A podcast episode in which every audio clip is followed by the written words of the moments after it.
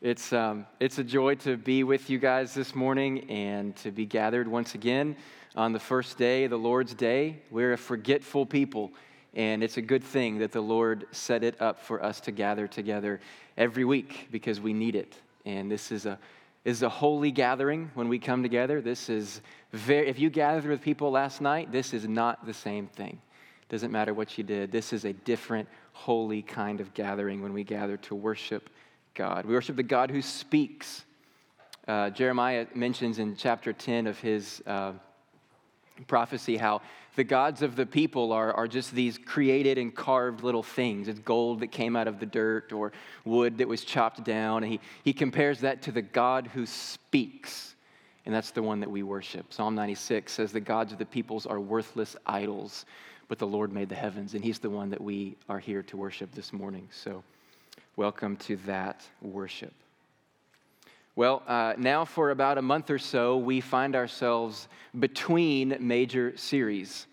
If you're visiting with us or new and not familiar where we've been, uh, last week we just finished a two year uh, walk through the book of Romans, through the epistle that Paul wrote to the Roman church. So we find ourselves now, for the first time in two years, not in Romans and we're, we're moving towards Exodus. That's where we're going next. But, you know, I was thinking about this recently. I, I'm so grateful that, that that boat moves slowly at Four Corners because what happens is the book that we are in just comes to define us as a church. Uh, so that I look back on the last eight years of my life at Four Corners, and my life has been defined by John and the Sermon on the Mount and Titus and and Genesis and now Romans. I don't know if I'm missing any in the last several years. Um, but that's what happened. In the last two years, Romans has been so heavy and constant in our minds. It just because become to define us. And now we look forward to that happening with Exodus, and who never knows what the Lord will do after that. But I praise God for that, and I praise God that that boat moves slowly at Four Corners so that we spend time there and we marinate there. And I think that's what has happened. Well, uh, over the next month, like I said, we're between major series, and um, I've been preaching through Philippians as I have opportunity. So we're, we're going to be uh, concluding chapter one soon. Uh, in the next month, I'll be preaching three times, Lord willing. Uh, and then next week, as the elders are away on our retreat, uh, we're going to have the privilege of Tony Carter, who's the pastor of East Point Church. Uh, we, we, we do a lot with them, we're very kindred with them uh, kindred churches, and Tony is going to come and supply the pulpit for us next week. So look forward to that. Uh, so we'll have Philippians this week, Tony next week, and then two more weeks of Philippians, Lord willing, and then we will jump from there into Exodus. Well, if you would please turn to Philippians chapter 1. Uh, we are going to be today in verses 18 through 26. I'm going to have you go ahead and stand. We have a lot to cover, so we're just going to jump right into the text. Philippians chapter 1. We have left Romans, but we are still here with our friend Paul in Philippians. And we're going to read today, beginning in verse 12 through verse 26. This is the word of the Lord as inspired by the Holy Spirit and written by Paul and read by the church in Philippi. I want you to know, brothers, that what has happened to me has really served to advance the gospel, so that it has become known throughout the whole imperial guard and all the rest that my imprisonment is for Christ. And most of the brothers, having become confident in the Lord by my imprisonment, are much more bold to speak the word without fear. Some indeed preach Christ from envy and rivalry, but others from goodwill. The latter do it out of love, knowing that I'm put here for the defense of the gospel. The former proclaim Christ out of selfish ambition, not sincerely, but thinking to afflict me in my imprisonment. But what then? Only that in every way, whether in pretense or in truth, Christ is proclaimed. And in that I rejoice. Yes, and I will rejoice. For I know that through your prayers, in the help of the Spirit of Jesus Christ, this will turn out for my deliverance. As it is my eager expectation and hope that I will not be at all ashamed, but that with full courage, now as always, Christ will be honored in my body, whether by life or by death. For to me, to live is Christ, and to die is gain. If I'm to live in the flesh, that means fruitful labor for me. Yet which I shall choose, I cannot tell. I'm hard pressed between the two. My desire is to part and be with Christ, for that is far better. But to remain in the flesh is more necessary on your account. Convinced of this, I know that I will remain and continue with you all for your progress and joy in the faith, so that in me you may have ample cause to glory in Christ Jesus because of my coming to you again. You can be seated.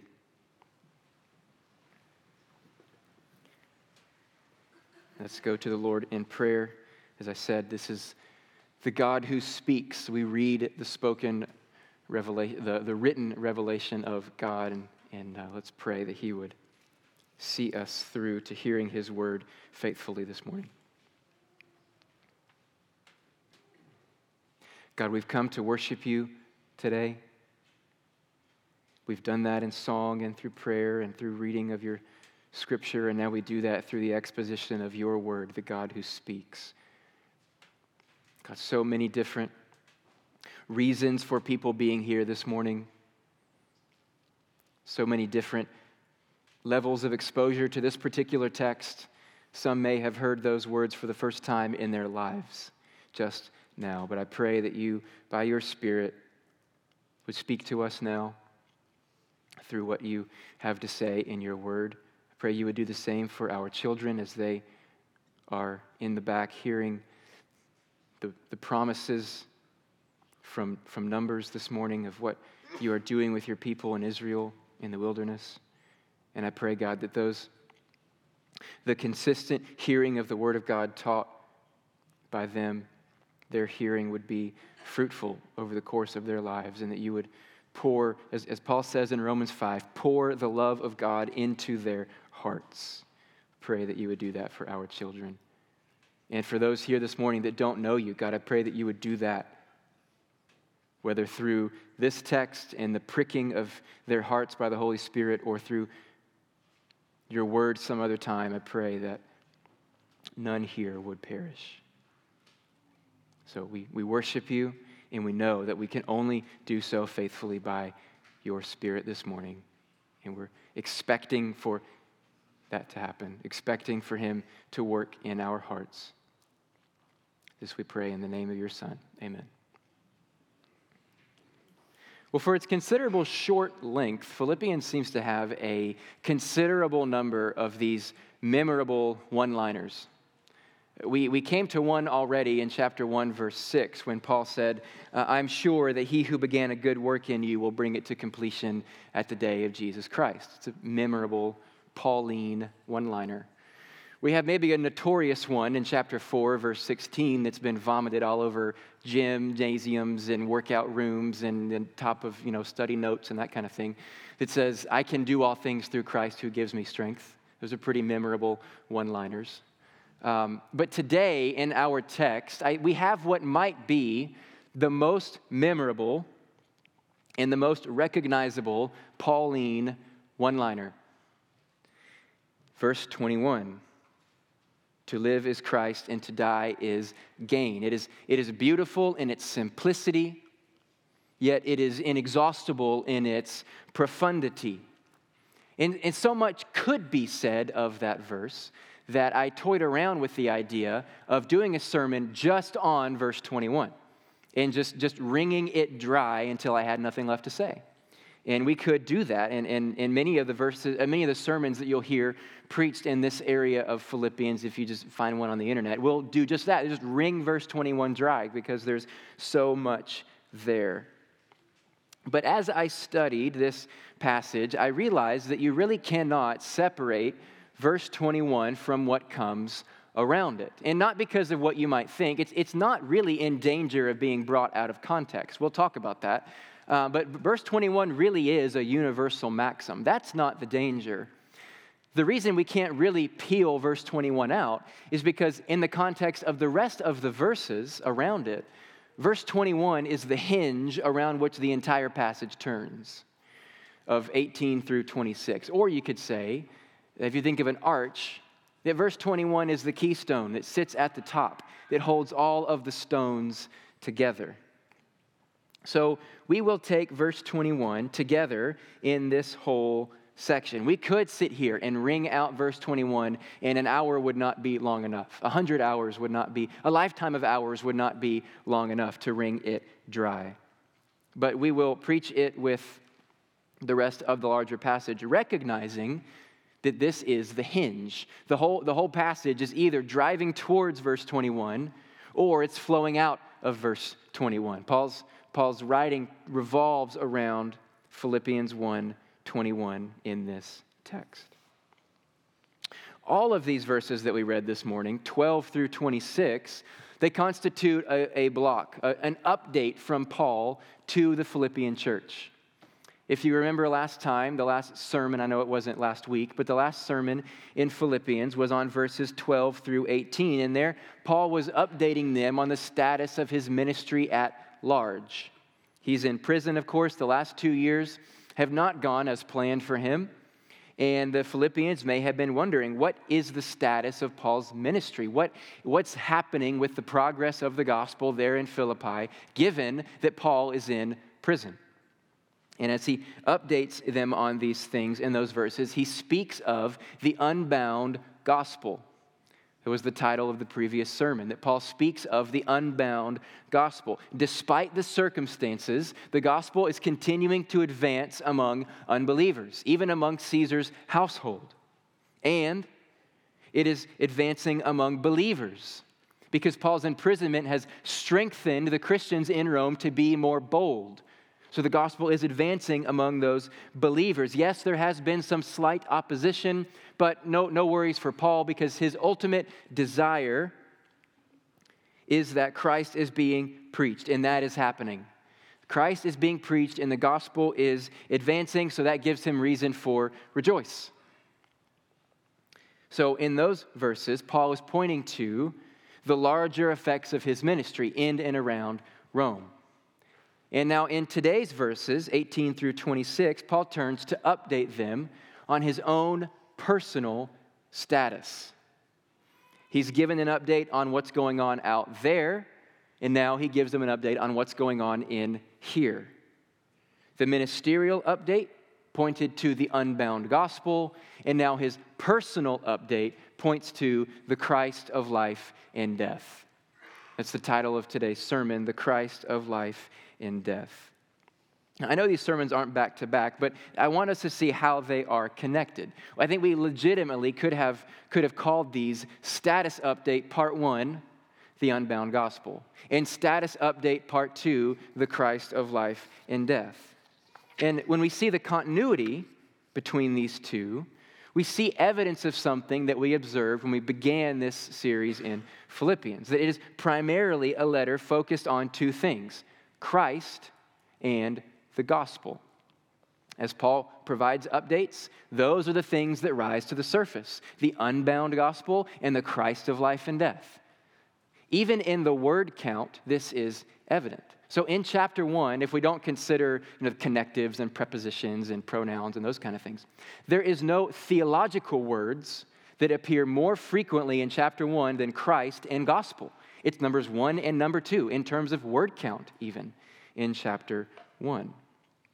And just last week, we heard a reminder of how these two things are connected. As Romans finished, this is what we read from Paul that God strengthens according to the gospel and the preaching of Jesus Christ. These are not separate things.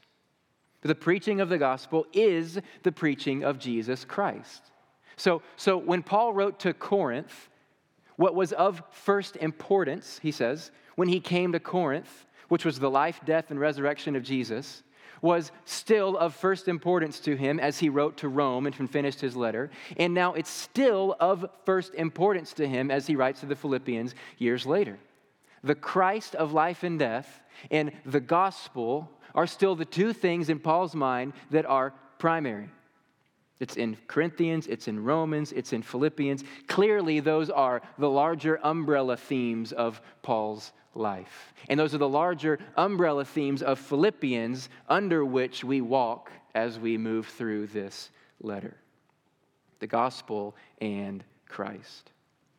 And this morning, as we read this update on Paul's own personal status, we get a peek into his mind.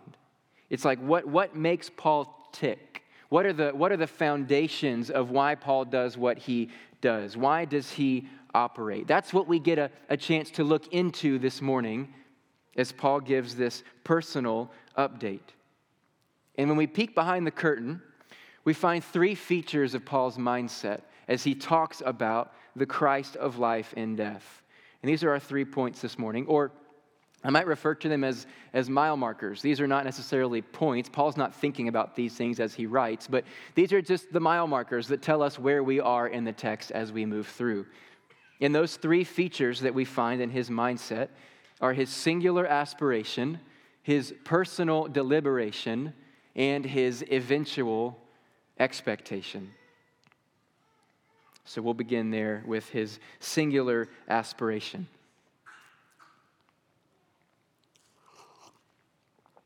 Paul's rejoicing is the transition that serves between his ministerial update and his personal update. Uh, in the previous verse, the fact that Christ was being proclaimed was reason for him to rejoice. That was verse 18a. But now, as he thinks of his personal situation, there is another reason that launches him into rejoicing, that launches him into pulling back the curtain. And we see this in 18b through 20. He says, Yes, and I will rejoice, for I know that through your prayers and the help of the Spirit of Jesus Christ, this will turn out for my deliverance. As it is my eager expectation and hope that I will not be at all ashamed, but that with full courage, now as always, Christ will be honored in my body, whether by life or by death. Paul's reason for rejoicing now is that he is confident that his situation will turn out for his deliverance. Now, we've observed before that, that Paul refers strikingly little to the gravity of his situation. Uh, back in verse 12, he simply said, What has happened to me? And those of you that have gone through Acts recently realize that it takes Luke eight chapters to uncover what has happened to me in Acts. And then a couple times he refers to his chains as symbolic of his imprisonment. And then now in verse 19, he simply says this this will turn out for my deliverance. Well, the this that Paul is referring to here is the unknown of his prison sentence. He's not quite sure how it will turn out. The harsh reality for Paul is that whenever he does get to appeal, he's not really in a sentence, by the way. He's, he's, just kind of in a holding pattern right now. He's not been sentenced, he's just waiting to hear. So when it does come time for him to hear, uh, for his, his case to be heard at the tribunal, he, he does not know if it will end in his death or in his release. I think it's not a stretch to say that for Paul, every day wakes up not knowing if the day will end executed or free. The unknown hangs ever before him. Yet, we hear the words of a very confident man. He says, I know this will turn out for my deliverance. And it makes us scratch our head a little bit.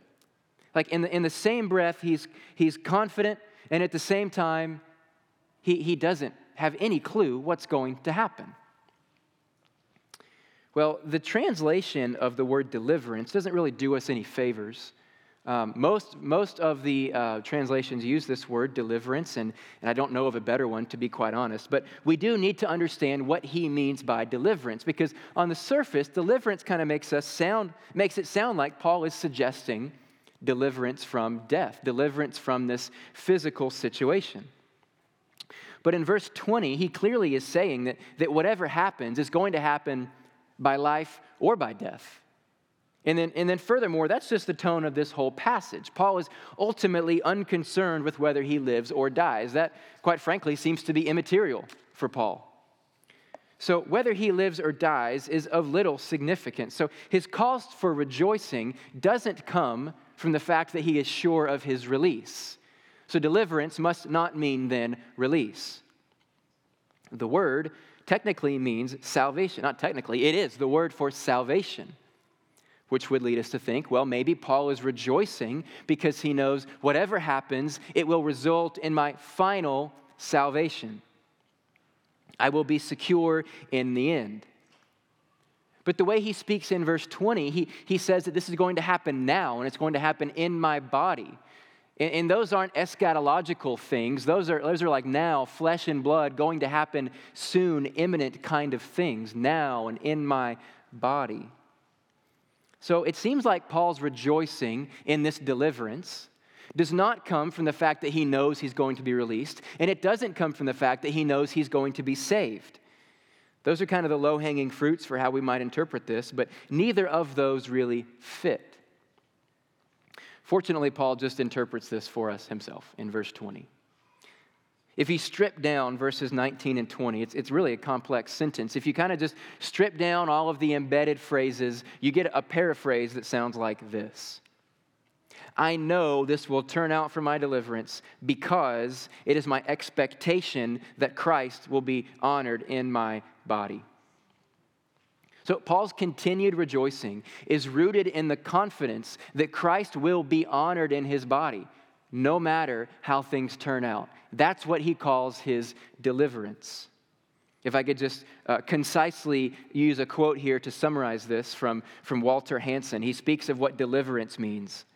What Paul is talking about in this context is neither salvation from execution nor salvation in heaven, but a salvation of the Spirit of Christ in the present and empowering to be a bold witness for Christ.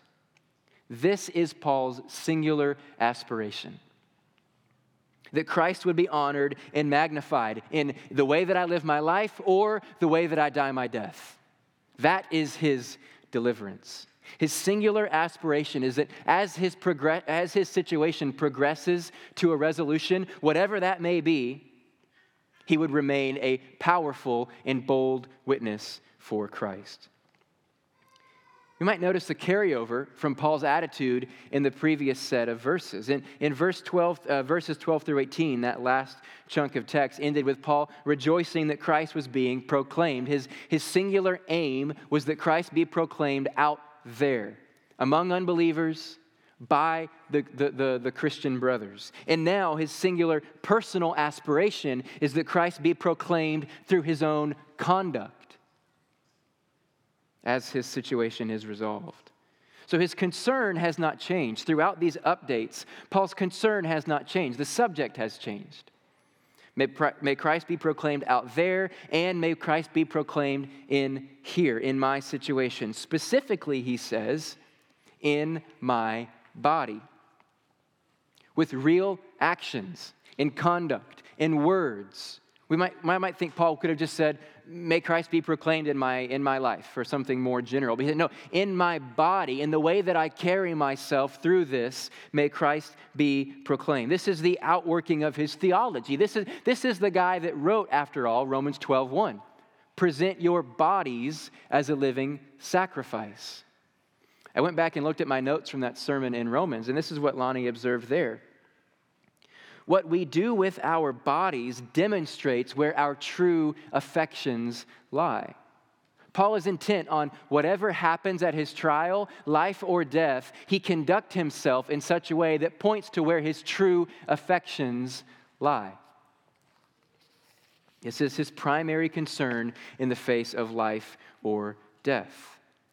You know, we're, we're not confronted with life and death sort of in our face every day. Yet we, we do face many unknowns.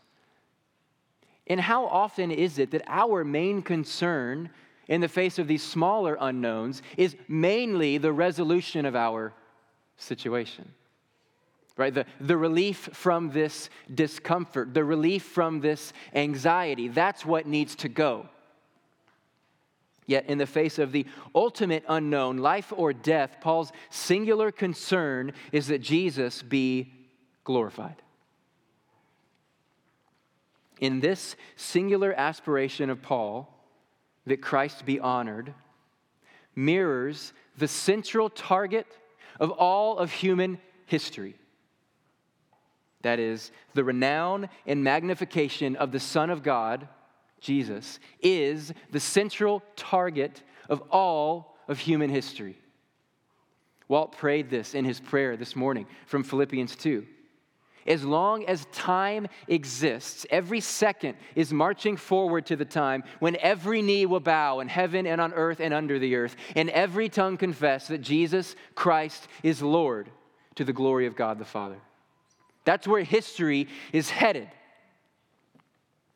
We see that in that scene from John that he describes in Revelation 5. This was part of our call to worship this morning. He looked into the heavens, and myriads and myriads and thousands and thousands of angels were saying in a loud voice, Worthy is the Lamb who was slain to receive power and wealth and wisdom, might, honor, glory, and blessing. And every creature in heaven and on earth and under the earth and in the sea, all that is in them, saying, To him who sits on the throne and to the Lamb be blessing and honor, glory and might forever and ever. That's where this is all headed. The honoring of Christ is the end of all things, and He lives inside of you. The, the one that will be magnified in that way is in you now. If you're a Christian, every day you walk, think, think about this. Every day you walk around with the premier treasure of the universe in your body. Wow your life, your death, everything wrapped up in there that your body does is intended to be a display case to show off the premier treasure of the universe. If you're a Christian, what more do you need to bring power and purpose to everything you do this week than that? That's the mindset of Paul. His ultimate concern is not life or death or a specific resolution. There is a, there is a higher, overarching concern in all of our lives as Christians. It is not contingent on outcome. It is the concern to display Christ in our bodies as the supreme, premier treasure of the universe that we might conduct ourselves in all things to show where our true affections lie. That is Paul's singular aspiration as he faces this unknown. He's confident that he will honor Christ in the remainder of his situation. But his confidence is not without good reason. This is not confidence in himself. It's not that he's just followed Jesus for a long time and he's, he's trained up enough to finally take on this last final challenge. Not it. His confidence, in fact, doesn't come from within him at all, it comes from without. And it comes from without in two ways. He has confidence because of a sure supply and because of a sure hope. He has a sure supply. He knows his deliverance will come, he says in verse 19, through your prayers and the help of the Spirit of Jesus Christ.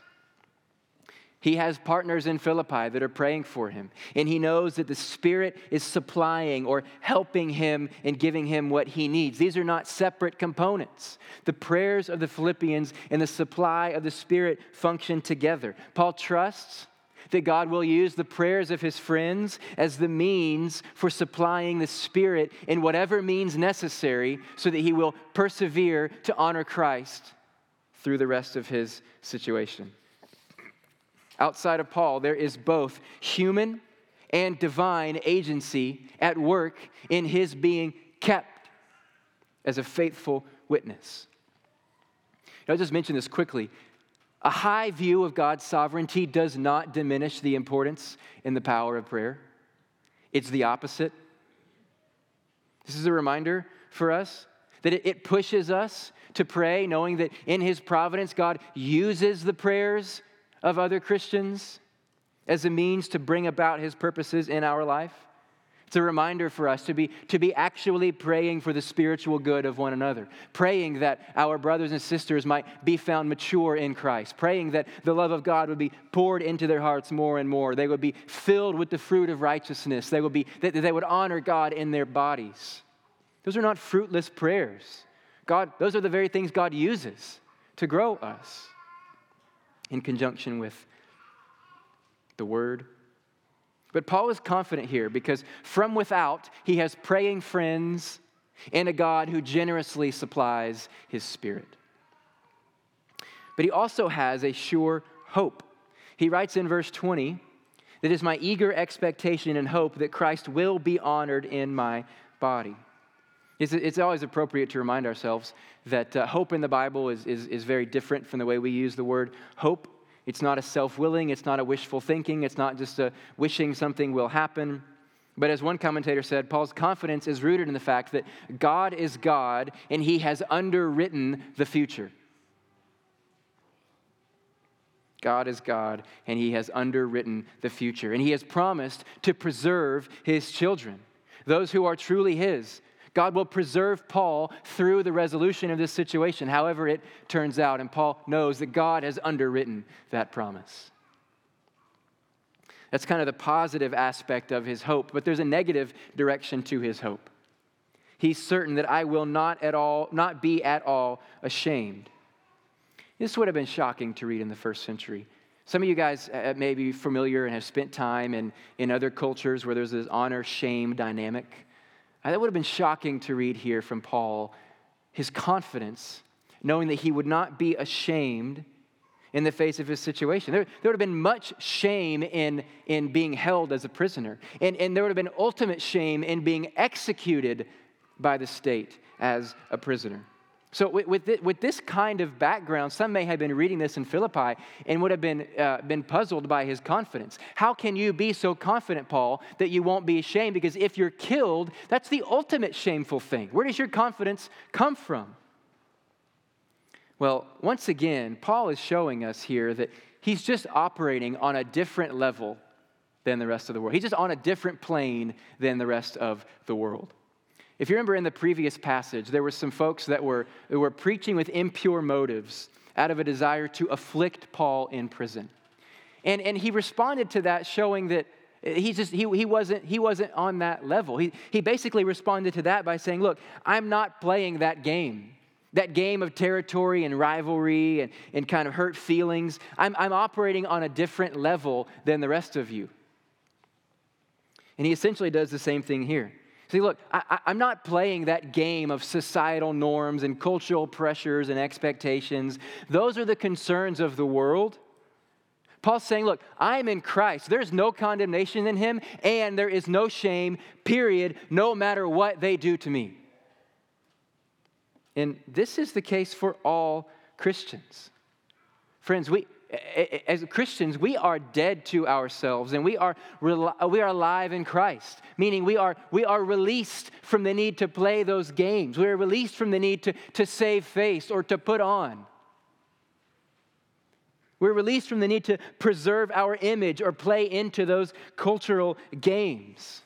It is, it is absolutely unchristian the way in the church we can posture ourselves and put on for others. Who are we trying to impress?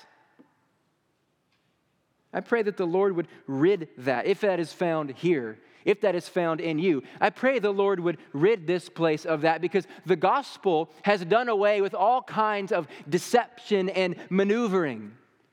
Our identity is in Christ alone, not in our perception, not in our status, not in the way the culture or whoever else sees us.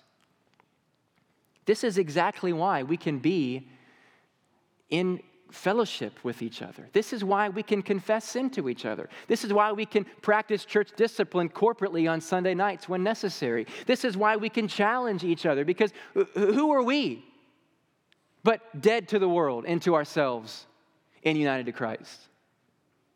Paul is redefining what it means for Christians to be ashamed. He's not even talking about those things at all. For the world to be ashamed would be to stoop below your expected status, to be humiliated. But as Christians, we've died to everything that the world has to offer, status and titles included. You can't stoop us low enough to shame us. Because our life is hid with Christ in God. How could we possibly be ashamed in the way the world is ashamed? We're dead to that. That's not what would be shameful for Paul. What would be shameful for Paul is if at the end he failed to honor Christ.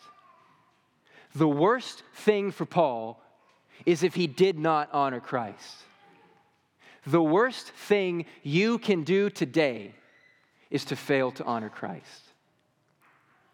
We have so many concerns, so many things we're out to avoid. We're out to avoid bad grades. We're out to avoid a small retirement account. We're out to avoid fights in the home. We're out to avoid all of these things. But listen, the worst thing you can do is to fail to honor Christ. If you're going to avoid something, we must avoid that. That is shame for the Christian. Paul's hope reinterprets how we understand shame, how we understand success and failure.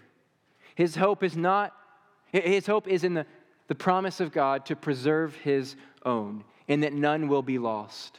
That's why Paul's confident, because his hope is that none can snatch out of God's hand. God will keep him faithful to Christ to the end. That is his singular aspiration to honor Christ no matter what happens. And he rejoices because he is confident that he will indeed honor Christ because one, God preserves his own to the end, that's his sure hope. And two, he has praying friends and a generous God. That's his sure supply. Well, this marks our second mile marker now as we leave verse 20 and we move into Paul's personal deliberation. Notice the structure of the text. After reading verse 20, uh, the Philippians or some may have been wondering how is it that Paul's greatest desire is to honor Christ, whether by life, I get that part, but what about by death? Well, Paul's been driving towards that answer. If you diagram this sentence, uh, verse 21 is kind of in the, in the heart of it. It all is sort of flowing towards verse 21. He's been driving towards that answer. He's been drilling down into the, the bedrock of his own deepest foundation. In the explanation of his bold statement in verse 20, that I, I, honor Christ whether by life or by death, comes in verse 21. For me, to live is Christ, and to die is gain. This is now intensely personal for Paul. He says, This is the case for me, as he reveals his deepest affections. For Paul, Christ is all in life and death. Whether I live, Christ is all, life is all about Christ. Whether I die, I get to be with Christ. Christ is the supreme passion, it's the supreme distinctive of Paul's being. There's no other higher definitive aspect of Paul's being than defined by Christ. This is not unique to Paul. Now, we're always careful to read in context, of course, but this one, as I said, really is a universal truth for the Christian, even on its own. The reason is because this is what Jesus demands. If you would turn with me to Luke chapter 14. This is what Walt read as our scripture reading earlier.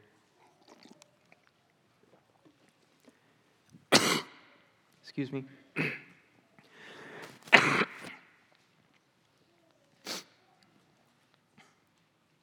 in Luke 14, Paul is, uh, Jesus, excuse me, been in Paul too long. Jesus is talking about the cost of discipleship. And he's explaining that it will cost you everything if you intend to follow me. Hating even your own life he says in chapter 14, verse 26. If anyone comes to me and does not hate his own father and mother, wife and children and brothers and sisters, yes, and even his own life, he cannot be my disciple. Hating even his own life in comparison to the supreme value of serving Jesus. At the end of this passage that Jesus talks about the cost of discipleship in Luke 14, verse 33. So, therefore, if any of you who does not renounce all that he has cannot be my disciple. Renounce, Jesus said. The Olympics are on. Some, some, some countries require, if they want to have dual citizenship, they have to renounce uh, other citizenship in order to participate in their country. To say, I have, I have no claim over that territory, over the privileges that come with belonging to that place. I give them up for the sake of something else. This is what Jesus requires of every one of his followers to renounce everything to follow him. This is what all the disciples did. Follow me, James and John, Peter and Andrew. They got out of the boat, Peter and Simon. They got out of the boat. They left it all. This is the kind of devotion Jesus demands. It's what we hear from Paul in Philippians chapter 3 verse 8. Indeed, I count everything as loss because of the surpassing worth of knowing Christ Jesus my Lord. For his sake I have suffered the loss of all things and count them as rubbish, trash, menstrual rags is what they are in compared to the worth of following Jesus Christ. This is what Jesus demands. He's not a nice guy who is just okay with you continuing to do your own thing. He demands complete and total devotion to himself. The gospel, according to Jesus, is that Jesus is all.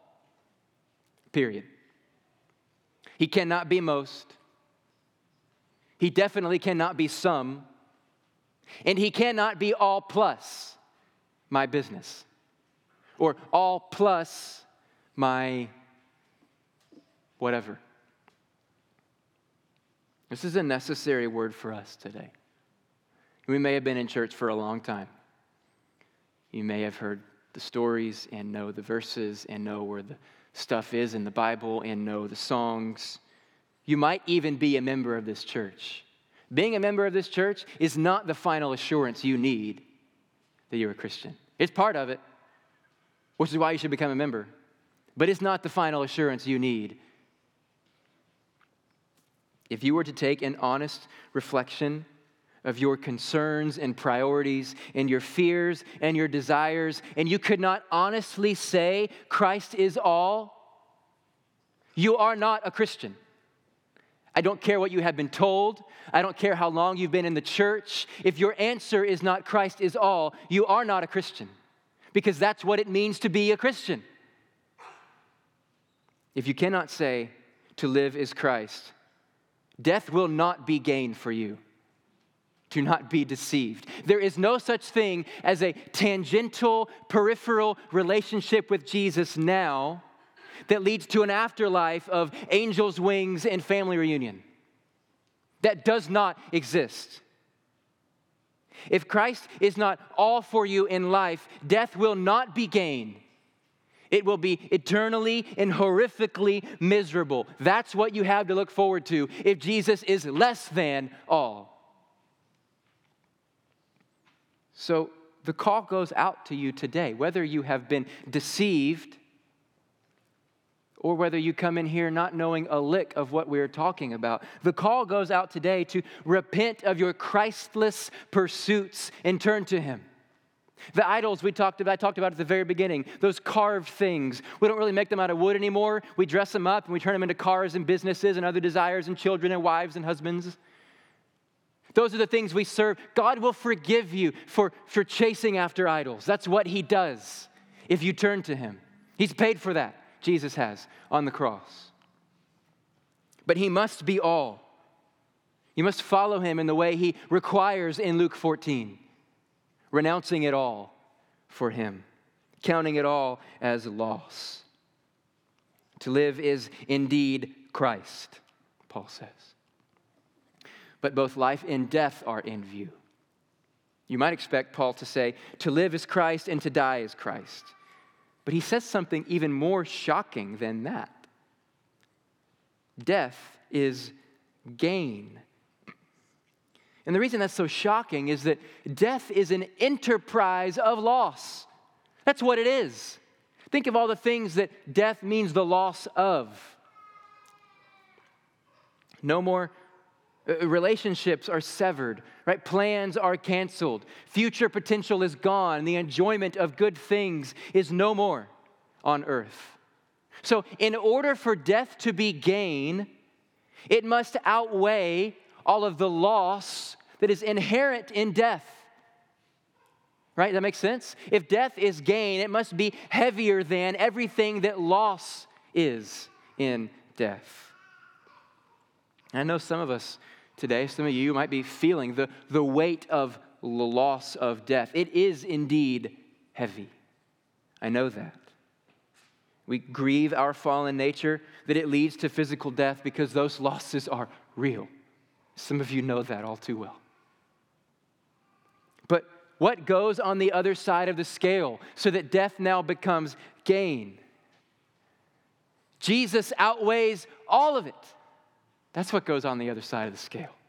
Death is gain because Jesus outweighs anything this life has to offer. In verse 23, Paul will say that his desire is to depart and be with Christ, for that is far better.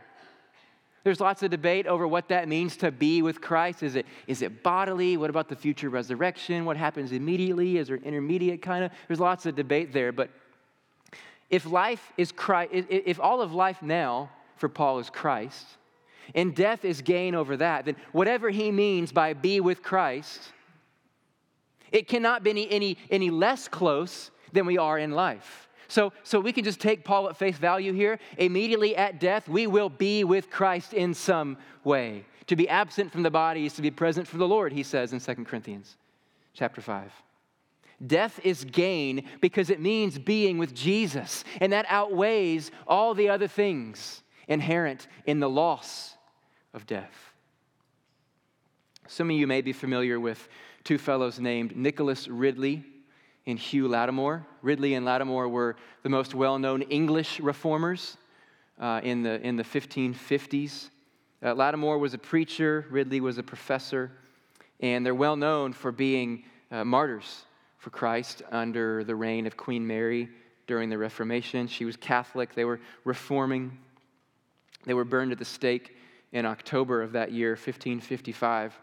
And there's a conversation recorded between Ridley and his family the night before his execution. He's eating a last meal of sorts. And he speaks to his family about his, the tomorrow's events, and he calls them a marriage. He's actually, in, he's actually hoping his family will come to his marriage tomorrow. He saw his impending death as a union. That, that is what death was for Ridley a union between himself and his Lord at last. This is what he said. This is speaking the night before his execution. Though my breakfast shall be somewhat sharp and painful, I am sure my supper shall be more pleasant and sweet. Isn't that beautiful? Because death is an occasion for union. He was going to be with his Lord, united with his Savior at last. When death is gain, it is no longer an enterprise of loss. It's transformed into a cause for union with Christ. Notice how these two play into each other to live as Christ and to die as gain. Death is only gain when Christ is all of life. Right? Death is only gain when Christ is all of life. If you spend your whole life making little of Jesus, how could Jesus be gain? Not to mention for the fact that those that make little of Jesus won't have an opportunity to be with Christ. Put that aside. Just think of the scale. If you've cultivated an entire life that says Jesus is insignificant and small in light, these are the heavy things. How could death be gain for you? It won't be gain. It'll be a letdown. Death is only gain when Christ is all of life because in death we get Christ. Which means, if you cannot say to live as Christ, do not say death is gain. Do not expect death to be gain.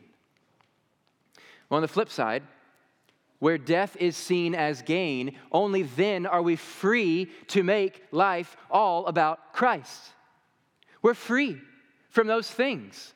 Those things that the world finds are so heavy and precious and compared to the light, insignificant Christ. We are free from those because life is not about those, it's about Christ. We can confidently then say with Paul, we count them as rubbish in order to gain Christ. Only when death is gain are we free to make Christ all of life. To live as Christ means that death will be gain. And when death is gain, it allows us to live as Christ in life. This maxim is true of every Christian to live as Christ and to die as gain, because for the Christian, for Paul, our supreme treasure is the Christ of life and death. We have banked everything on him. This is what Paul points to as his deepest foundation. The reason he says what he says about honoring Christ, whether by life or by death, is because for him to live as Christ and to die as gain.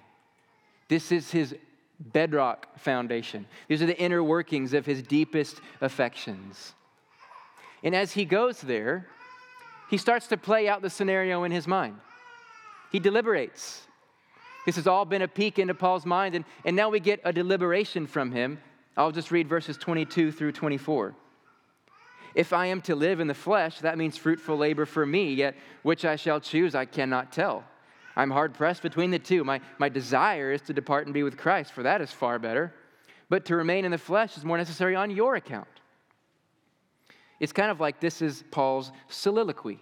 We've seen Shakespeare plays where, where one actor you know, goes off in the corner by himself and he sort of talks to the, to the ceiling or to the floor, and the whole audience is watching him just sort of in his own mind speaking, but everybody's witness. This is what we have here. Paul's just a soliloquy speaking to himself, and we are witness to it.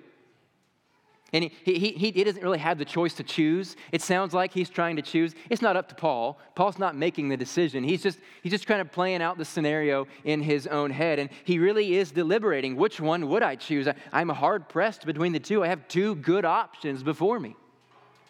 This gives us more insight into how Paul thinks.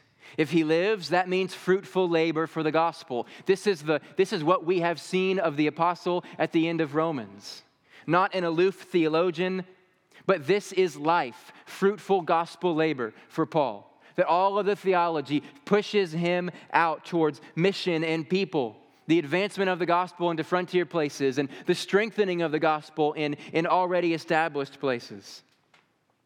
That's Paul's mindset in Romans and other places, and we see that here that living means advancing the gospel if I am to live. That means fruitful labor for me. Maybe he will get to go to Spain. Maybe he'll make it there. Maybe he'll make it back to Philippi and visit some of the other churches. Maybe he'll get to go who knows where that he's been before. Because life for him is fruitful labor for the gospel, if he were to live. But on the other hand, if he were to die, that means I get to be with Jesus, and that's just plain better than everything else. The issue for Paul is not so much whether he prefers to live or die, but whether he would prefer the fruitful labor of gospel ministry or the gain of being with Christ. If he were choosing, he's not choosing between the lesser of two evils, he's choosing between the greater of two delights. Because for him to live is Christ and to die is gain. This is the kind of mindset produced in Paul and all Christians who submit to Christ. We get that peek into his mind, his personal deliberation. We see a foundation of Christ in all of life and all of death, everything built on top of that. But he does come to sort of a conclusion. His eventual expectation, find ourselves now at the third mile marker, in verses 25 and 26. After his deliberation, this is how he wraps it up. Convinced of this, that is, convinced that it is more necessary to remain in the flesh on your account, convinced of this, I know that I will remain and continue with you all for your progress and joy in the faith, so that in me you may have ample cause to glory in Christ Jesus. As he deliberates, he, he settles on what possibly he thinks is going to be the expectation. It is not yet time for me to finish this race. It's not yet time for me to die. It's not that he's decided to live. Like I said, he doesn't have a choice in the matter.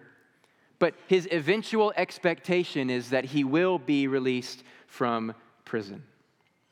While he would personally prefer being with Christ, he knows that it is for the greater good of the gospel and for the Philippians if he, if he waits longer on earth. Once again, the good of the Philippians is in mind.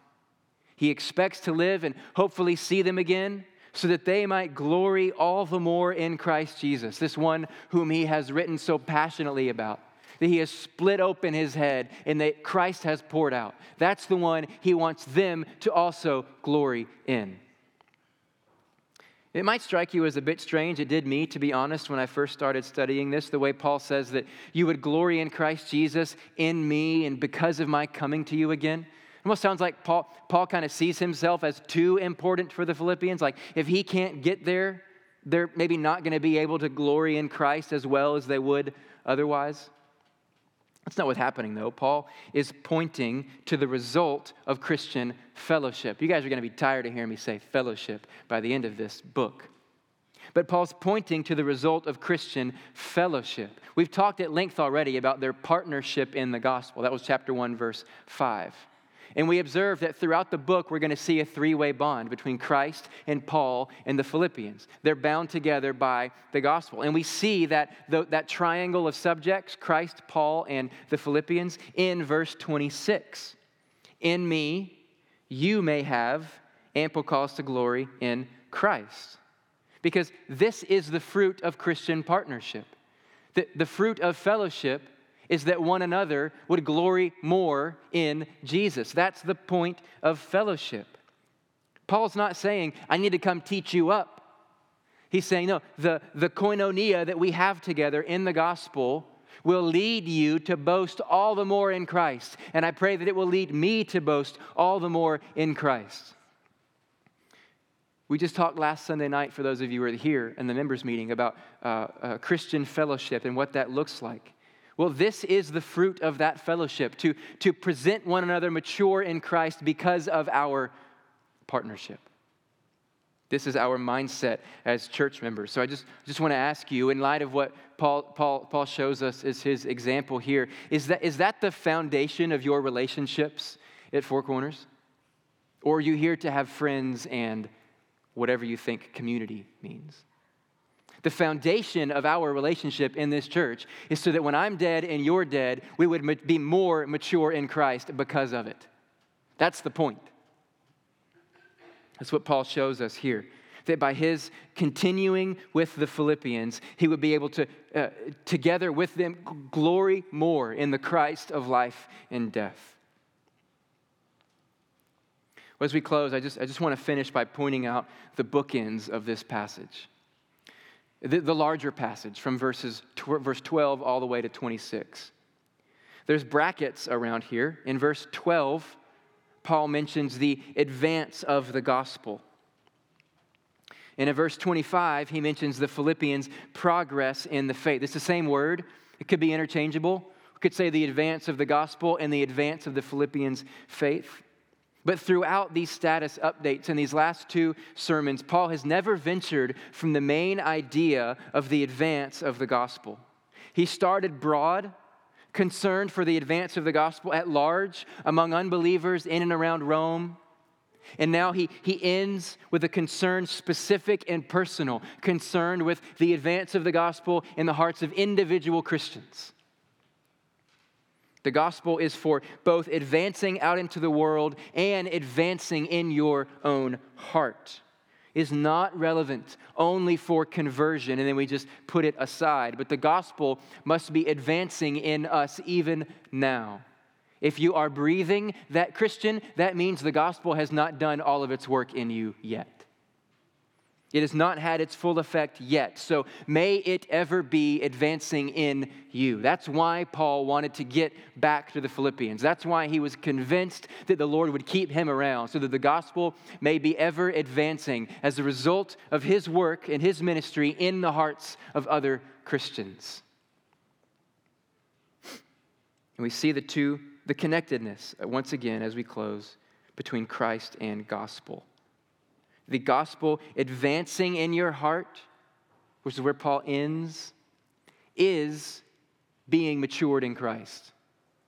Right? As the gospel advances, we are being matured in Christ. That's what gospel advance means. So we started noticing these two key themes, both in Romans and now in Philippians. And even as we close, we see the bookends of this passage connected to the Christ of life and death. These two primary concerns for Paul the advance of the gospel and the Christ of life and death. May they be on our minds as a church, in what we do corporately, and as individuals. Let's pray.